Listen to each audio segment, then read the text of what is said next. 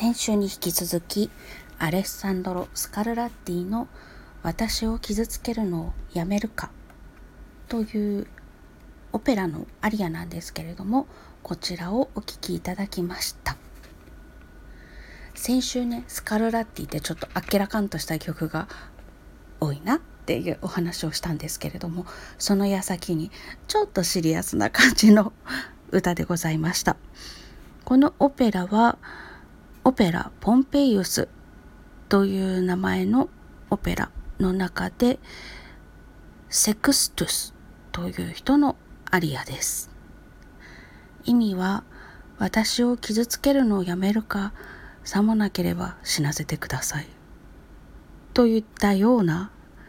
ちょっと深刻な場面の歌でございました。まあ深刻な場面もなかったら成り立たないですよね。あとこれ鍵盤ハーモニカで表現するのがちょっと難しいなと思ったんですけれども古い時代のバロックくらいの音楽というのは同じ旋律を繰り返した時にエコーという奏法がありまして1回目がメゾフォルテだったら2回目はメゾピアノとかちょっとエコー山彦が遠くで鳴ってるような感じで吹くっていうのがあります。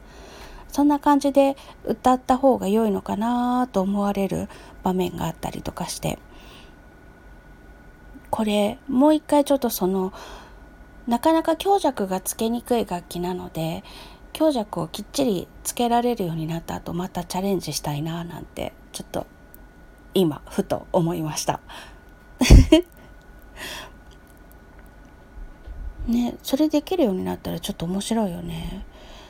やる方法はいくつかは思いついたので多分もう一回撮り直します。その時またお聴きください。ということで本日はスカルラッティの「私を傷つけるのをやめるか」をお聴きいただきました。ありがとうございました。それではまた。